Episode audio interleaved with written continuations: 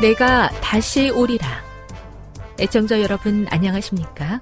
여기는 AWR 희망의 소리 한국어 방송입니다. 본 방송은 천국 복음을 온 세상에 전파하기 위해 제7일 안식일 예수 재림교회가 설립한 세계 방송망입니다. AWR 희망의 소리는 유럽, 라틴 아메리카, 아프리카, 러시아, 아시아의 방송망을 통해 전 세계에 복음을 전파하고 있습니다. AWR 아시아 희망의 소리 방송국은 한국어 방송을 매일 5시간씩 송출하고 있습니다. 희망의 소리 방송은 인터넷과 스마트폰을 통해서도 언제나 청취하실 수 있습니다. 들으실 수 있는 인터넷 주소는 awr.org입니다. 유튜브로는 awr 코리아로 검색하시면 됩니다. 이 시간 희망의 소리 한국어 방송과 함께 보람있고 유익한 시간 되시기 바랍니다. 내가 다시 오리라. 여기는 AWR 희망의 소리 한국어 방송입니다. 주파수 안내입니다. 괌에서 송출하는 우리 방송은 한국 표준시로 밤 9시에 9895kHz로 밤 11시에 9800kHz로 다음날 오전 6시에 9695kHz로 각각 1시간씩 방송하고 있습니다. 우즈베키스탄에서 송출하는 우리 방송은 한국 표준시로 밤 10시에 15,670kHz로 타지키스탄에서는 밤 9시에 15,505kHz로 송출하고 있습니다. 애청자 여러분의 많은 청취 바랍니다.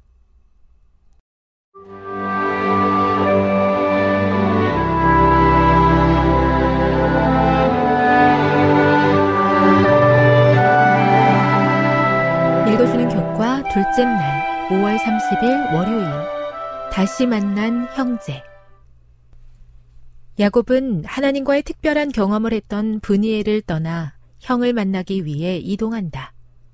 헤어진 지 20년 만에 야곱은 400명의 장정을 거느리고 자기에게로 오는 형을 본다. 야곱은 걱정이 되었고 그래서 만일의 사태에 대비해 자신과 가족들을 준비시킨다. 창세기 33장을 읽어보라. 브니엘에서 하나님의 얼굴을 보았던 야곱의 경험과 형의 얼굴을 보게 된 야곱의 경험 사이에 어떤 연관성이 있는가? 이 연관성이 우리가 하나님 그리고 우리의 형제들과 맺고 사는 관계에 주는 교훈은 무엇인가?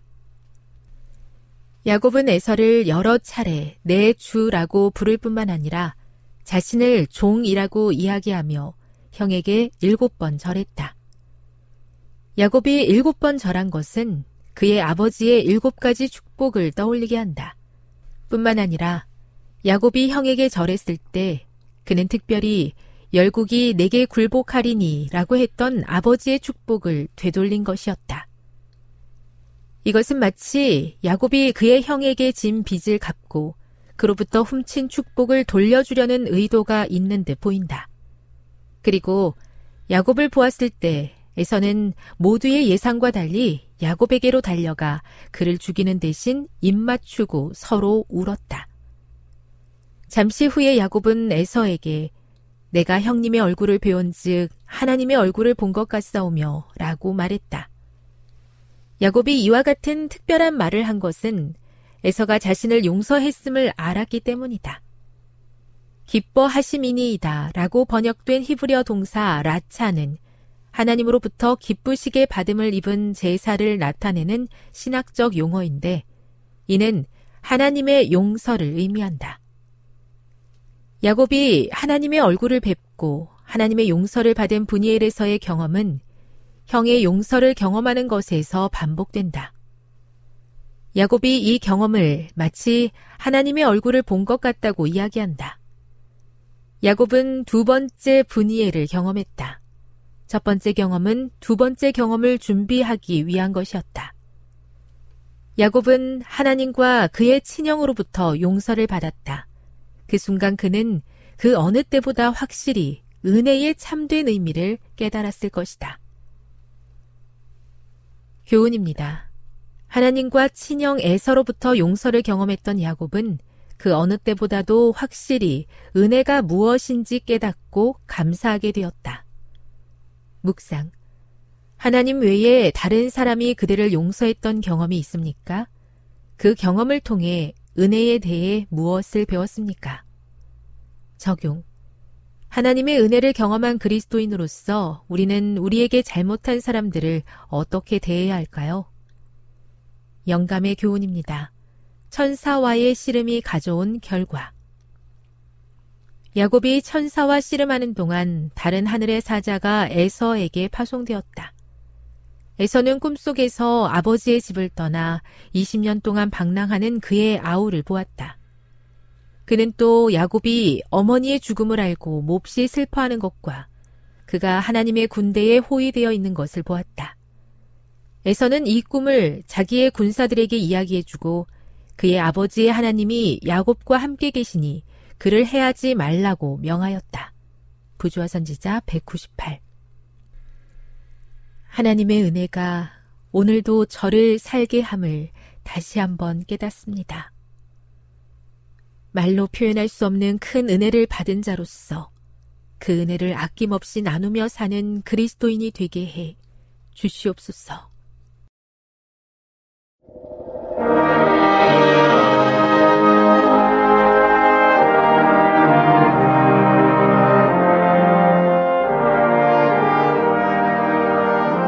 소리 청취자 여러분 안녕하십니까? 다시 읽는 창세기 13번째 시간입니다. 오늘은 가인을 찾아오신 하나님이란 제목의 말씀을 드리겠습니다. 요한복음 17장 3절에는 영생은 곧 유일하신 참 하나님과 그의 보내신 자 예수 그리스도를 아는 것이니다 라고 말씀하셨습니다. 하나님을 바로 아는 것이 우리의 구원과 운명을 결정한다는 뜻입니다. 그러므로 하나님이 어떤 분인지 알기 위해 성경을 상고해야 합니다. 하나님은 은혜를 모르는 자와 악인에게도 인자하신 분이십니다. 어떠한 악인도 내치지 않을 뿐 아니라 적극적인 사랑으로 감싸주시는 만인의 아버지이십니다. 성경에 기록된 인류 최초의 살인자 가인을 하나님께서 어떻게 사랑하셨는지 그 예를 통하여 하늘아버지를 좀 더 깊이 알아보도록 하겠습니다. 구약 성경 창세기 4장에 나타난 아담의 두 아들 가인과 아벨은 신앙 역사에 나타나는 참된 믿음과 거짓 믿음을 표상하는 대표적인 인물입니다. 동생을 죽인 가인은 영원히 멸망의 길로 가는 악인들의 예표가 되었습니다. 성경에 기록된 이야기를 보면 두 형제는 하나님께 제물을 드리기 위하여 각자 정성을 다하여 제물을 준비했습니다. 가인은 하나님께서 지시하신 제물 대신에 자기가 농사하여 추수한 곡식과 산물을 제물로 드렸고 반면에 아벨은 하나님의 말씀을 순종하여 양의 첫 새끼와 그 기름을 제물로 드렸습니다. 하나님께서 가인이 드린 제물이 예수님의 십자가의 죽음을 통하여 죄인이 구원받는 진리를 나타내지 않는 불순종의 제물이었기 때문에 받지 않으셨고 아벨의 제물은 간합하셨습니다. 이 때문에 가인의 마음은 분노로 가득 차게 되었습니다. 하나님께서 가인에게 내가 분하여함은 어찌미며 안색이 변함은 어찌미뇨 라고 하시며 부드럽게 그의 진실한 내면 세계를 보여주시고 회개를 촉구하셨습니다. 하지만 하나님의 자비로운 권고도 가인의 악한 마음을 돌리지 못했습니다. 결국 자신의 분노를 이기지 못한 가인은 동생을 돌로 쳐서 죽이는 참혹한 범죄를 저지르고 말았습니다. 이 때문에 가인은 멸망의 길을 가는 사악한 악인들을 가리킬 때 가인의 길에 행하는 자들이라고 표현할 만큼 큰 죄인의 상징이 되고 말았습니다. 아담과 하와의 이야기는 그 자손인 가인과 아벨의 이야기와 함께 동전의 양면처럼 같이 붙어 있습니다. 두 이야기를 비교해 보면 죄가 어떻게 발전하여 가는지를 살펴볼 수 있습니다. 먼저는 두 이야기에서 죄가 점차적으로 점증되어 가는 것을 볼 수 있습니다. 첫째로 하와는 하나님의 명령에 거역하라는 유혹에 넘어갔다면 가인은 하나님께서 직접 나타나셔서 주의하라는 강권이 있었음에도 불구하고 죄 속으로 빠져들어가는 것을 보게 됩니다. 둘째로 하나님께서 하와에게 창세기 3장 16절에 너는 남편을 사모하고 남편은 너를 다스릴 것이니라. 여기서 사모하고라는 이 말씀은 이 갈망하다라고 하는 뜻을 가지고 있습니다. 근데 하나님께서 가인에게 창세기 4장 7절에는 죄의 소원은 내게 있으나 너는 죄를 다스릴지니라. 거기에서 소원도 똑같은 갈망이라는 예, 의미를 가지고 있습니다. 그래서 죄가 흡사 아담과 하와의 관계에서는 여인이 남편을 간절히 사모하듯이 그렇게 사람에게 강력한 흡착력을 가지고 열망을 품어낸다는 것입니다. 그러나 가인은 남편이 아내를 다스리듯이 그렇게 죄를 다스려야 할 책임이 가지고 있다는 것입니다. 셋째로 아담과 하와가 에덴의 동쪽으로 쫓겨났다면 가인은 그 동쪽 편으로부터 더 멀리 추방되었습니다. 결국 인간은 스스로의 죄악으로 인해서 하나님께서 허락하신 동산에서 점점 더 멀어지는 불행을 겪게 됩니다. 또한 두 이야기는 죄가 하나님과의 관계 파괴에서 이웃과의 관계의 파괴로 발전되는 것을 보여주고 있습니다. 아담과 하와가 선악과를 따먹은 것은 창세기 3장 5절에 말씀하신 것처럼 하나님과 같이 되고자 하는 갈망 때문이었습니다. 하나님의 그늘 아래서의 삶이 아니라 자신이 하나님의 자리에 올라서 자기 마음대로 권위를 행사하면서 살고 살기를 원했기 때문입니다. 이런 돌이킬 수 없는 죄를 저지른 아담에게 하나님께서 질문을 하시면서 다가오셨습니다. 아담아, 내가 어디 있느냐? 아담은 떨리는 음성으로 응답합니다. 아담은 사람의 말과 하나님의 말씀 중에서 사람의 말을 따라 갔기 때문에 아담은 하나님께 대한 두려움으로 가득 차서 하나님 앞에서 숨어버렸습니다. 하나님과의 아름다운 관계가 파괴되어 버린 것입니다. 하나님과의 관계 상실로 방황하는 인간이 그 다음에 저지르는 죄악은 바로 형제 살해입니다. 이것은 예고된 과정이었습니다. 하나님과의 관계가 끊어지면 사람과 사람 사이의 관계도 끊어지고 맙니다. 형제나 이웃은 더 이상 사랑으로 지켜주는 돌봐주는 대상이 아니라 내 이익을 위해서 사용해야 하는 물건이나 이겨야 할 경쟁자로 전락하게 됩니다.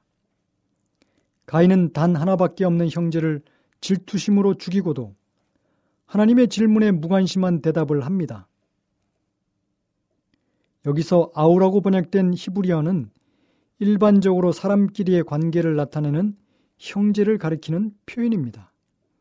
형제를 끝까지 지키고 돌보는 사랑의 삶이 아니라 형제를 외면하게 만드는 죄인 것입니다. 이처럼 죄는 모든 관계와 공동체를 파괴합니다. 가인과 아벨의 이야기는 하나님과 인간의 사이가 더욱 멀어지게 되면서 자연스럽게 인간과 인간 사이의 관계마저도 산산이 부서져 버리는 현실을 가르쳐 주고 있습니다. 자, 이제 우리는 형제 살해의 죄를 저지른 가인을 하나님께서 어떻게 대우하셨는지를 살펴보도록 하겠습니다. 몸서리치는 살인 사건 직후에 하나님께서 가인을 찾아오셔서 내 아우 아벨이 어디 있느냐? 라고 물으셨습니다. 하나님께서 가인에게 질문하신 것은 그의 범죄 행위를 알지 못했기 때문이 아닙니다. 가인이 스스로 그 사건을 자백하고 용서를 구하도록 회개의 기회를 주신 것입니다. 하나님은 인간의 죄를 직접 적발하지 않으시고 죄인의 양심을 일깨워서 스스로가 죄를 자백하도록 하시는 자비로운 분이십니다. 그러나 가인의 대답은 매우 반항적이었습니다. 내가 알지 못한 아이다. 내가 내 아우를 지키는 자이니까 라고 대답했습니다. 영어 성경을 그대로 번역하면 내가 어떻게 알겠습니까? 내가 아우를 지키는 자라고 생각하십니까?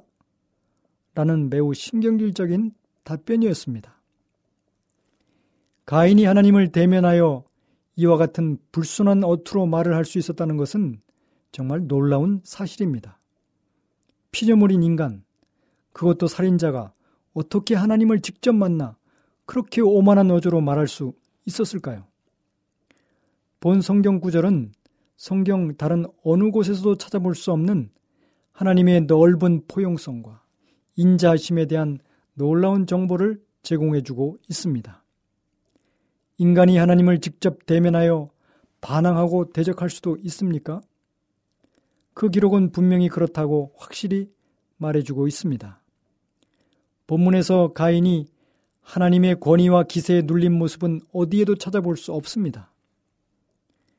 여기에서 우리는 하늘아버지의 인자하신 사랑의 마음과 죄인을 향하신 그분의 온유하심을 깨달을 수 있습니다. 이처럼 좋으신 하늘아버지가 계시다는 사실은 얼마나 놀라운 복음입니까? 내가 내 아우를 지키는 자니까 라는 가인의 반항적인 답변에 하나님께서 어떻게 반응하셨습니까? 가인의 대답에 하나님께서는 창세기 4장 10절에 내가 무엇을 하였느냐? 내 아우의 핏소리가 땅에서부터 내게 호소하느니라고 하셨는데 영어 성격을 그대로 표현하면 어찌하여 내가 이렇게 끔찍한 일을 저질렀느냐라고 번역할 수 있습니다. 그 말씀은 가인을 공포로 몰아넣는 무서운 표현이 아니라 하나님의 아픈 가슴을 그대로 드러내는 통탄스러운 절규였습니다. 오랜 후에 구약 성경에서는 살인하는 행위는 돌로 쳐 죽임을 당해야 하는 중령에 해당된다고 말씀하고 있습니다. 그러나 하나님께서 가인에게 부과하신 벌, 벌은 고생스러운 농사일과 그가 고향을 떠나 방황하는 삶을 살게 될 것이라는 내용뿐이었습니다. 가인을 향하신 하나님의 마음에는 저주나 증오 혹은 형벌을 주시려는 뜻이 전혀 없는 아버지와 같은 극률의 마음이셨습니다. 오늘도 하나님은 죄인인 우리 모두에게 내 아우 아벨이 어디 있느냐라고 물으시면서 우리의 죄가를 모르는 척 하시며 다가오십니다. 그리고 어찌하여 내가 이런 끔찍한 일을 저질렀느냐 라고 가슴 아파하시며 애통해 하십니다. 가인의 하나님께서는 죄인이 회개하지 않았을지라도 찾아오십니다. 죄인 스스로가 포기하기 전에는 하나님은 어떤 악인이라도 결단코 포기하지 않으십니다. 가인을 찾으신 사랑의 하나님은 오늘도 우리의 곁으로 다가오십니다. 하나님의 말씀을 들은 가인은 죄에 대한 회개보다는 창세기 4장 13절과 14절에 말씀하신 것처럼 물은 나를 만나는 자가 나를 죽이겠나이다. 라고 자신의 고통을 하나님 앞에 토로했습니다. 그의 정죄받은 마음은 누군가 자기를 죽일 것 같은 두려움에 사로잡혀 떨고 있었습니다. 이렇게 회개하지 않고 두려움에 사로잡혀 있는 이 죄인을 하나님께서는 그의 가슴에 있었던 강력한 사랑의 에너지가 작동하기 시작했고 누구든지 가인을 죽이는 자는 벌을 일곱 배나 받을 것이라고 선언하셨습니다. 그리고 그에게 표를 주셔서 아무도 그를 죽이지 못하도록 경고를 보내셨습니다. 그 표가 어떤 것인지 정확하게 알 수 없지만 그를 만나는 사람들이 식별할 수 있는 표였음은 틀림없습니다. 사실 가인이 자신의 죄를 회개하거나 자복하지 않았지만 그를 보호하려는 하나님의 사랑의 본능은 변함없이 강하게 작용하고 있었습니다. 가인에게 주신 표는 그가 방황할 때 그 표를 보고 하나님의 사랑을 기억하라는 하나님의 눈물 어린 사랑의 편지였습니다. 그 표는 가인의 일생 동안 그와 함께 있었고 하나님의 사랑의 기별을 계속 들려주고 있었습니다. 가인아, 언제든지 돌아오너라. 나는 너를 벌써 용서하였고 여전히 사랑하고 있단다. 라는 하나님의 호소는 그 표에 기록되어 있었습니다. 안타깝게도 하나님의 사랑의 편지에 대한 답장은 영원히 돌아오지 않았습니다. 그러나 오늘도 가인의 하나님은 현대판 가인들이 그 사랑의 표에 답장을 보내주시기를 학수고대하시며 기다리고 계십니다. 바로 그분이 하늘에 계시는 창조주 하나님, 우리의 영원하신 아버지이십니다. 가인을 이렇게 사랑으로 대하신 그 하나님께서 오늘 우리를 초청하고 계십니다. 그 하나님께 나아가실 마음이 없으십니까? 참으로 우리의 죄를 회개하는 마음으로 그 사랑의 품에 안기는 우리 모두가 되시기를 간절히 바랍니다. 감사합니다. 지금 여러분께서는 AWR 희망의 소리 한국어 방송을 듣고 계십니다.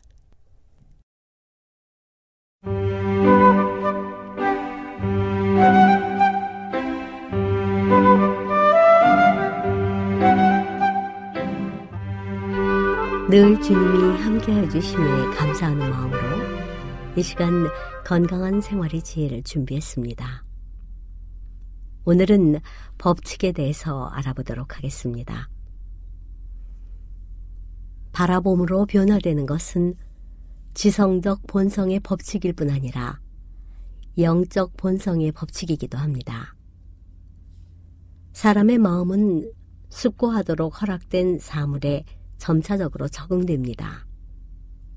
그러므로 마음은 습관적으로 사랑하고 존경하는 것에 동화됩니다.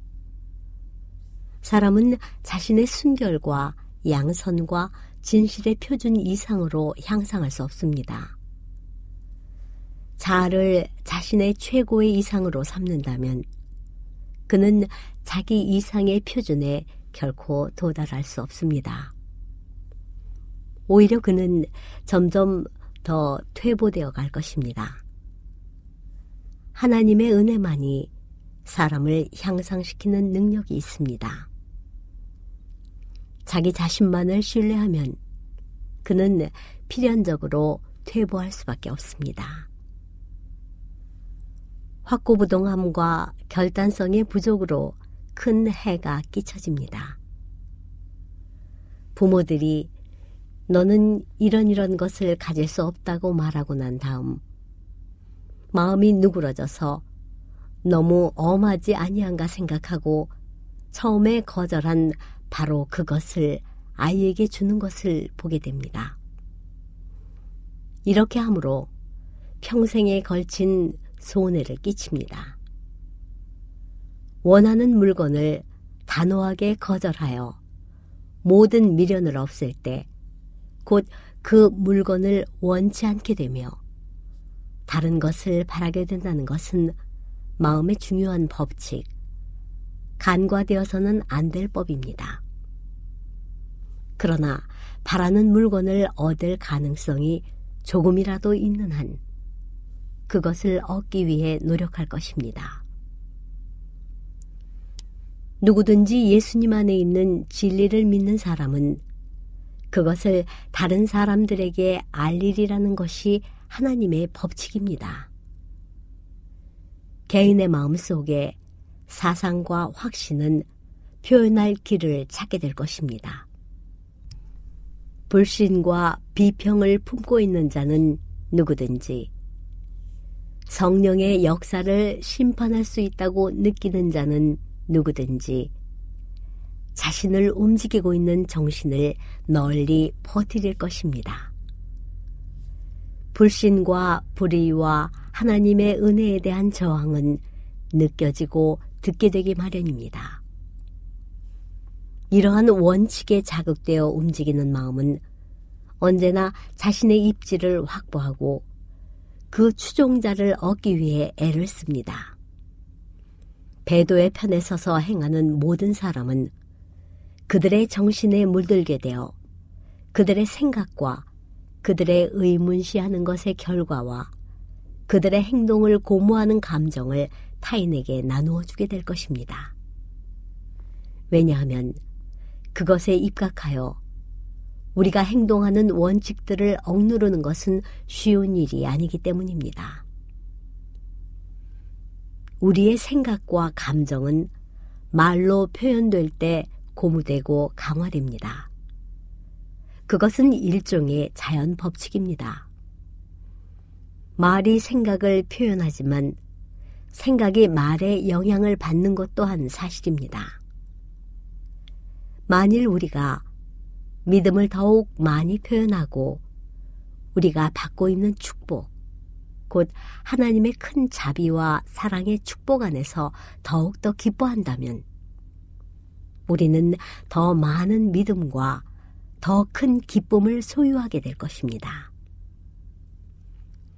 하나님의 자비와 사랑에 대해 감사를 표현함으로써 얻는 축복은 어떤 말로도 표현할 수 없고 유한한 사람의 마음으로 생각할 수도 없습니다.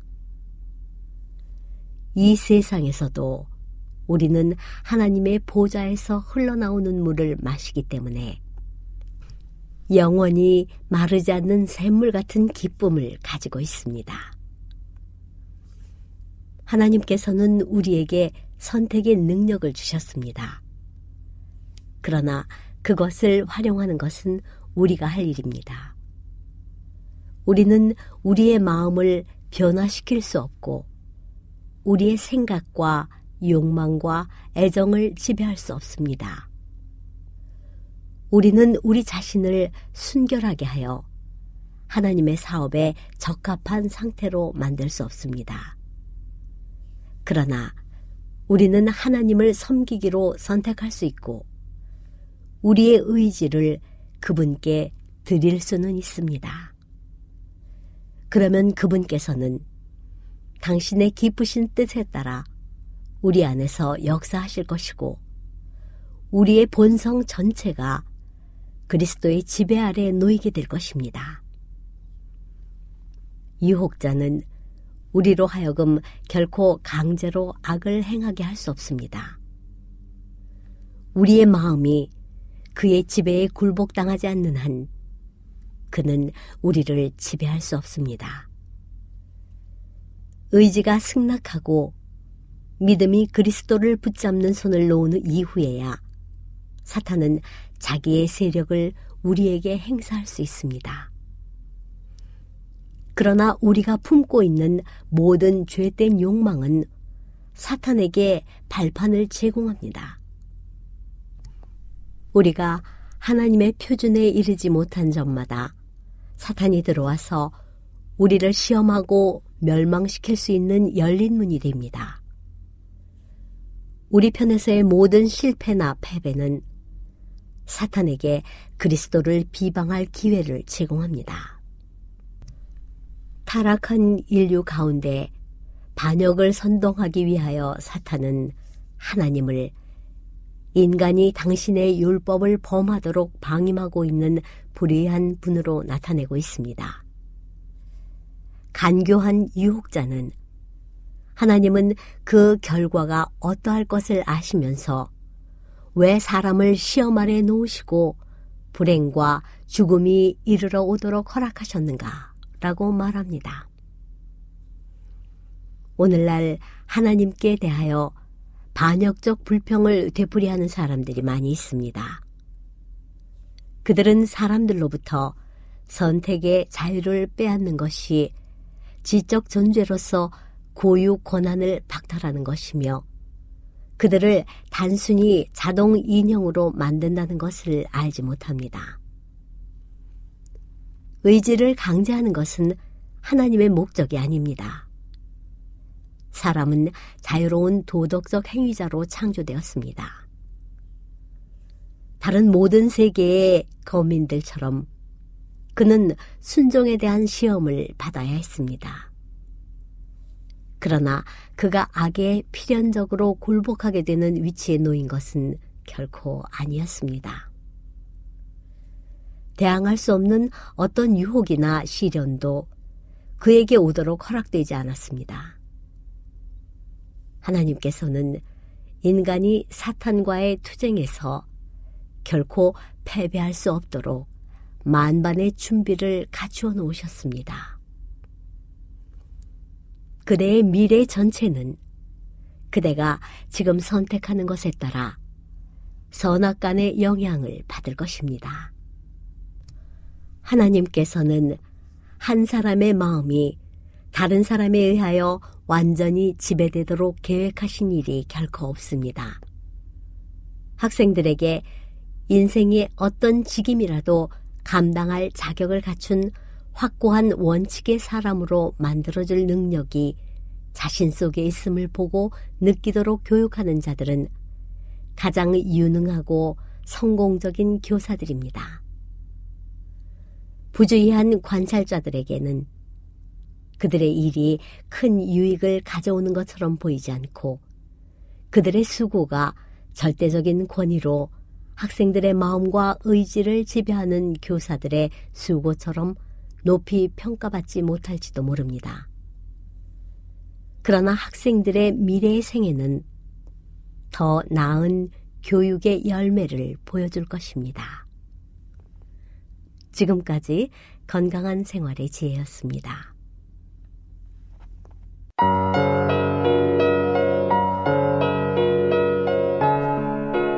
누가복음 13장 1절 회개하지 아니하면 망하리라.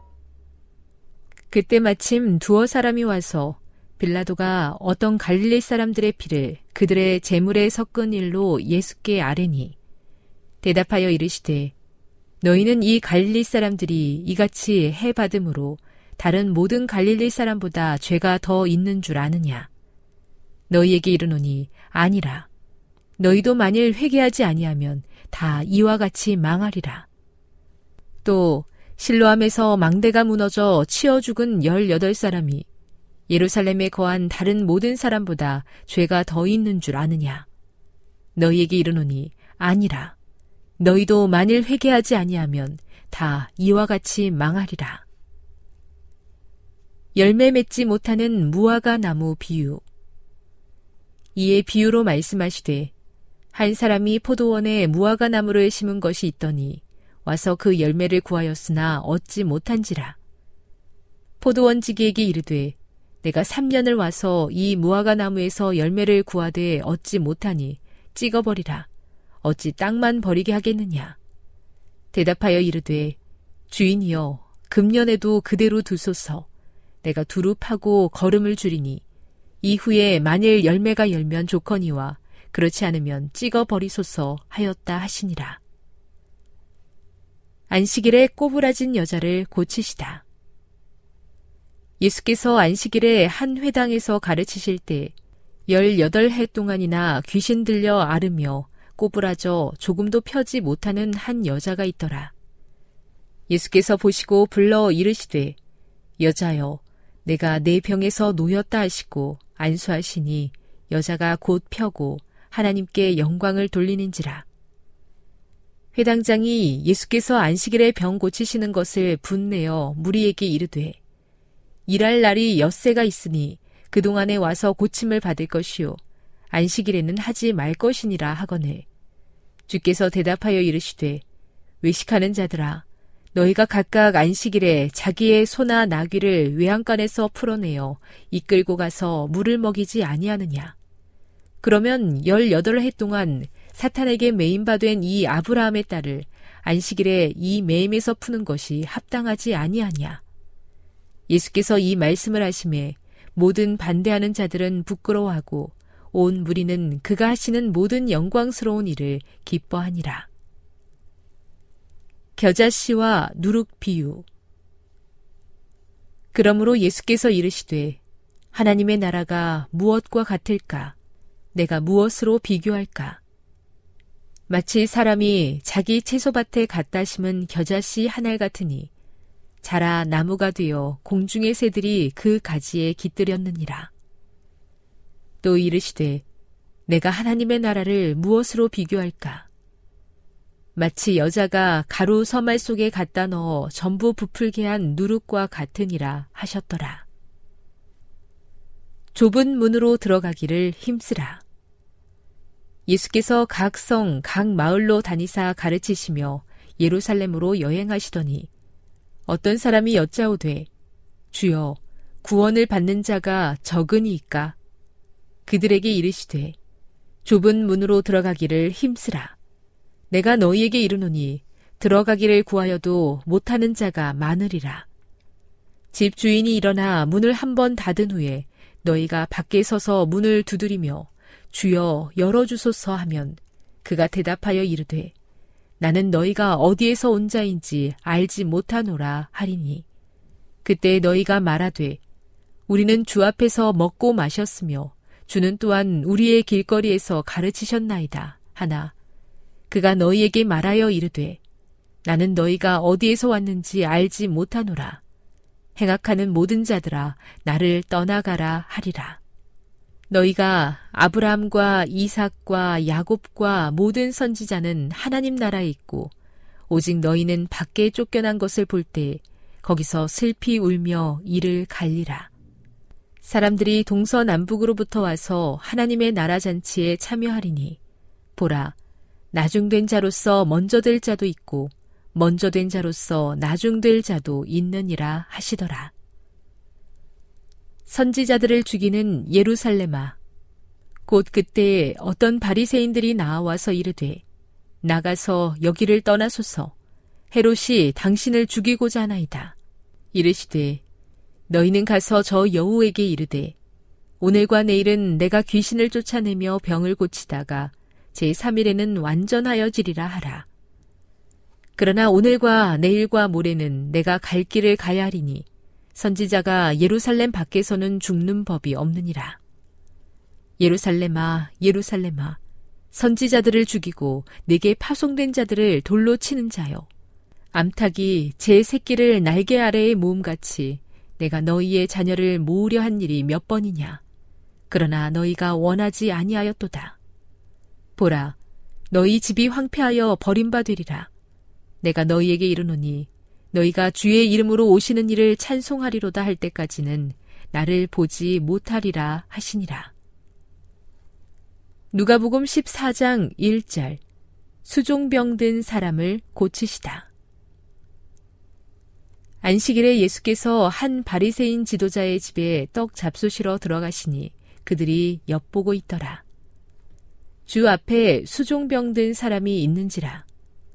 예수께서 대답하여 율법 교사들과 바리새인들에게 이르시되 안식일에 병 고쳐 주는 것이 합당하냐 아니하냐 그들이 잠잠하거늘 예수께서 그 사람을 데려다가 고쳐 보내시고 또 그들에게 이르시되 너희 중에 누가 그 아들이나 소가 우물에 빠졌으면 안식일에라도 곧 끌어내지 않겠느냐 하시니 그들이 이에 대하여 대답하지 못하니라 끝자리에 앉으라 청함을 받은 사람들이 높은 자리 택함을 보시고 그들에게 비유로 말씀하여 이르시되 내가 누구에게나 혼인잔치에 청함을 받았을 때에 높은 자리에 앉지 말라. 그렇지 않으면 너보다 더 높은 사람이 청함을 받은 경우에 너와 그를 청한 자가 와서 너더러 이 사람에게 자리를 내주라 하리니 그때 내가 부끄러워 끝자리로 가게 되리라. 청함을 받았을 때 차라리 가서 끝자리에 앉으라. 그러면 너를 청한 자가 와서 너더러 버시어 올라 앉으라 하리니 그때에야 함께 앉은 모든 사람 앞에서 영광이 있으리라.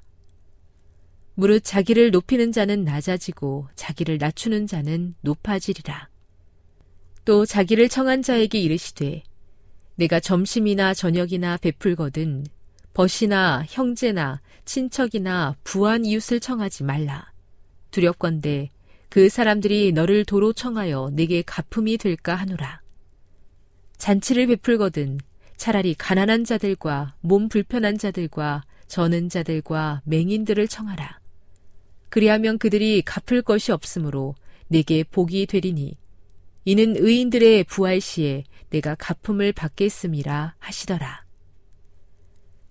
큰 잔치 비유 함께 먹는 사람 중에 하나가 이 말을 듣고 이르되 무릇 하나님의 나라에서 떡을 먹는 자는 복되도다 하니 이르시되 어떤 사람이 큰 잔치를 베풀고 많은 사람을 창하였더니 잔치할 시각에 그 창하였던 자들에게 종을 보내어 이르되 오소서 모든 것이 준비되었나이다 하매 다 일치되게 사양하여 한 사람은 이르되 나는 밭을 샀음에 아무래도 나가보아야 하겠으니 청컨대 나를 양해하도록 하라 하고 또 한 사람은 이르되 나는 소 다섯 결의를 샀음에 시험하러 가니 청컨대 나를 양해하도록 하라 하고 또 한 사람은 이르되 나는 장가 들었으니 그러므로 가지 못하겠노라 하는지라 종이 돌아와 주인에게 그대로 고하니 이에 집 주인이 노하여 그 종에게 이르되 빨리 시내의 거리와 골목으로 나가서 가난한 자들과 몸 불편한 자들과 맹인들과 저는 자들을 데려오라 하니라. 종이 이르되 주인이여 명하신 대로 하였으되 아직도 자리가 있나이다. 주인이 종에게 이르되 길과 산울타리가로 나가서 사람을 강권하여 데려다가 내 집을 채우라. 내가 너희에게 말하노니 전에 청하였던 그 사람들은 하나도 내 잔치를 맛보지 못하리라 하였다 하시니라.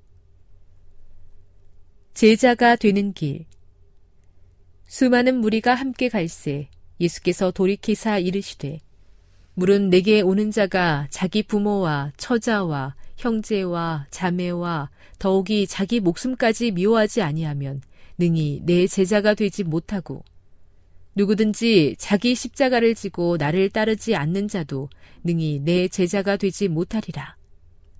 너희 중에 누가 망대를 세우고자 할진대 자기의 가진 것이 준공하기까지에 족할는지 먼저 앉아 그 비용을 계산하지 아니하겠느냐. 그렇게 아니하여 그 기초만 쌓고 능히 이루지 못하면 보는 자가 다 비웃어 이르되 이 사람이 공사를 시작하고 능히 이루지 못하였다 하리라. 또 어떤 임금이 다른 임금과 싸우러 갈 때에 먼저 앉아 1만 명으로서 저 2만 명을 거느리고 오는 자를 대적할 수 있을까 헤아리지 아니하겠느냐. 만일 못할 터이면 그가 아직 멀리 있을 때 사신을 보내어 화친을 청할지니라. 이와 같이 너희 중에 누구든지 자기의 모든 소유를 버리지 아니하면 능히 내 제자가 되지 못하리라. 소금이 좋은 것이나 소금도 만일 그 맛을 잃으면 무엇으로 짜게 하리요? 땅에도 걸음에도 쓸데없어 내버리느니라. 들을 귀가 있는 자는 들을지어다 하시니라.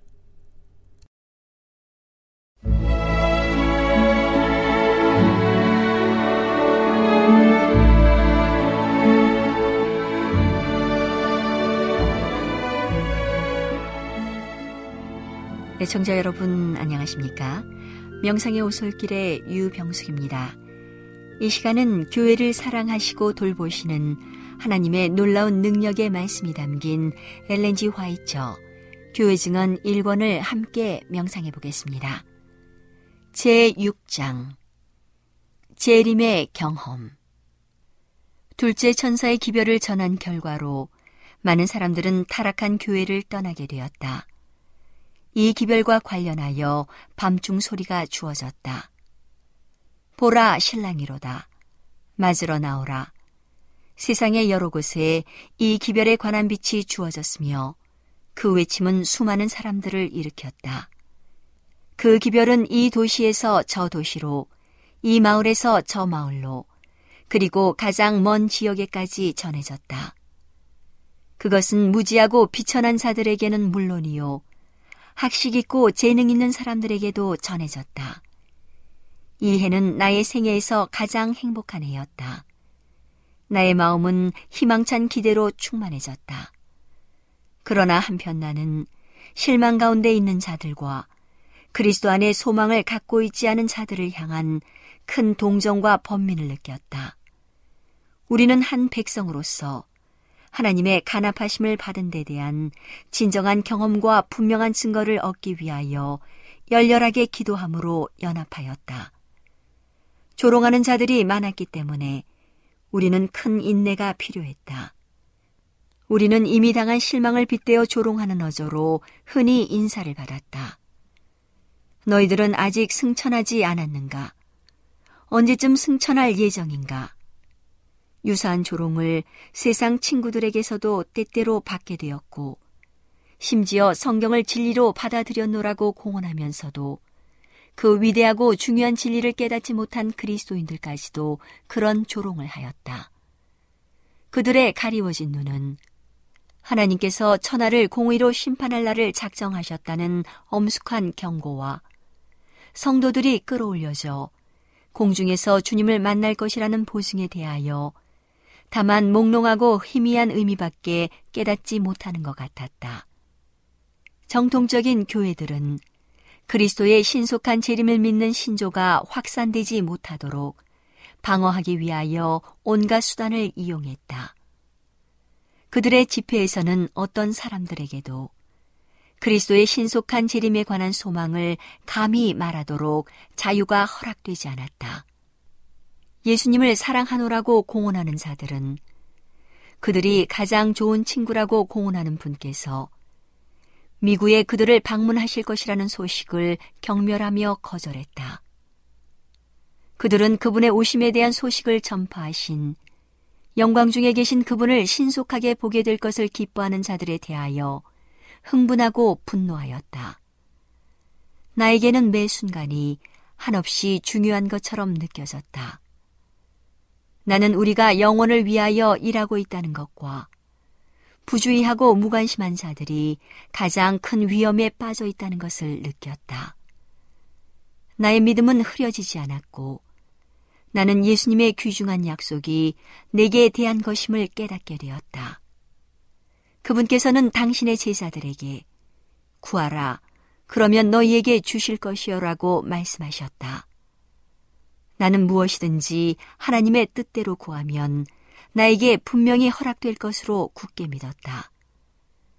나는 그분의 뜻과 일치되는 마음으로 예수님의 발 아래 겸손하게 앉았다.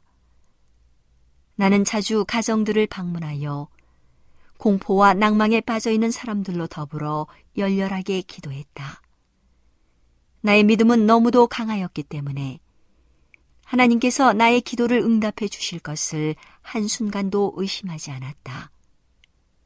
그러므로 단 하나의 예외도 없이 예수님의 축복과 평안은 우리의 겸손한 간구에 대한 응답으로 우리에게 머물게 되었고 절망적인 자들의 마음은 빛과 소망으로 기뻐졌다. 부지런히 마음을 살피고 겸손하게 고백함으로 우리는 경건하게 소망의 시간을 향하여 나아갔다.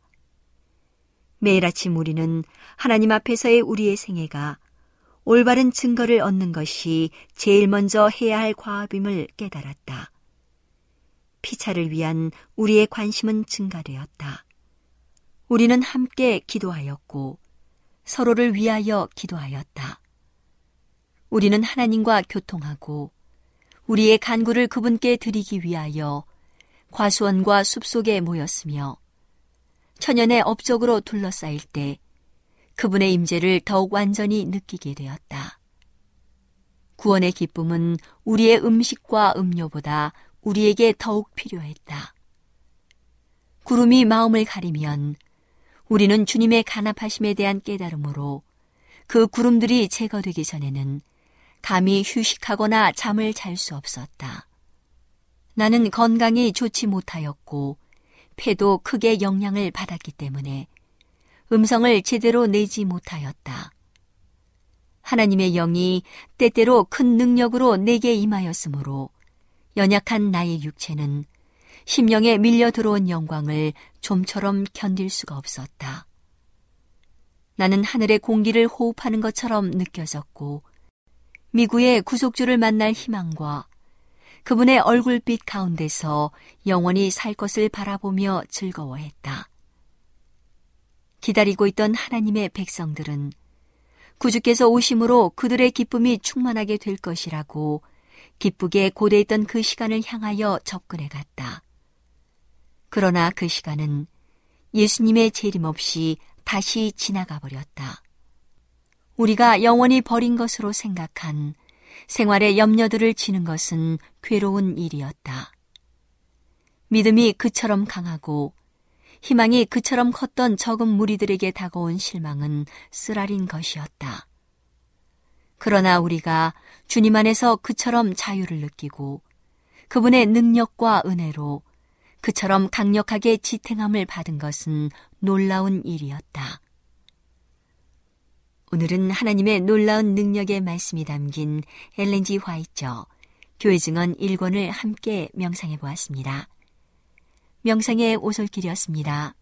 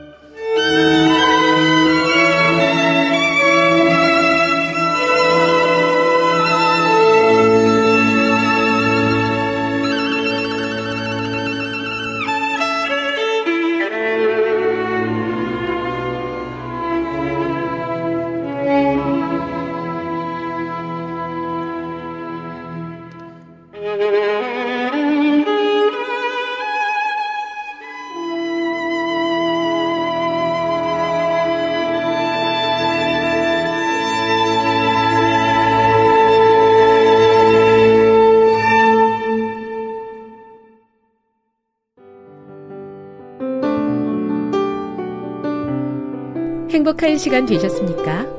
지금까지 여러분께서는 AWR 희망의 소리 한국어 방송을 청취하셨습니다.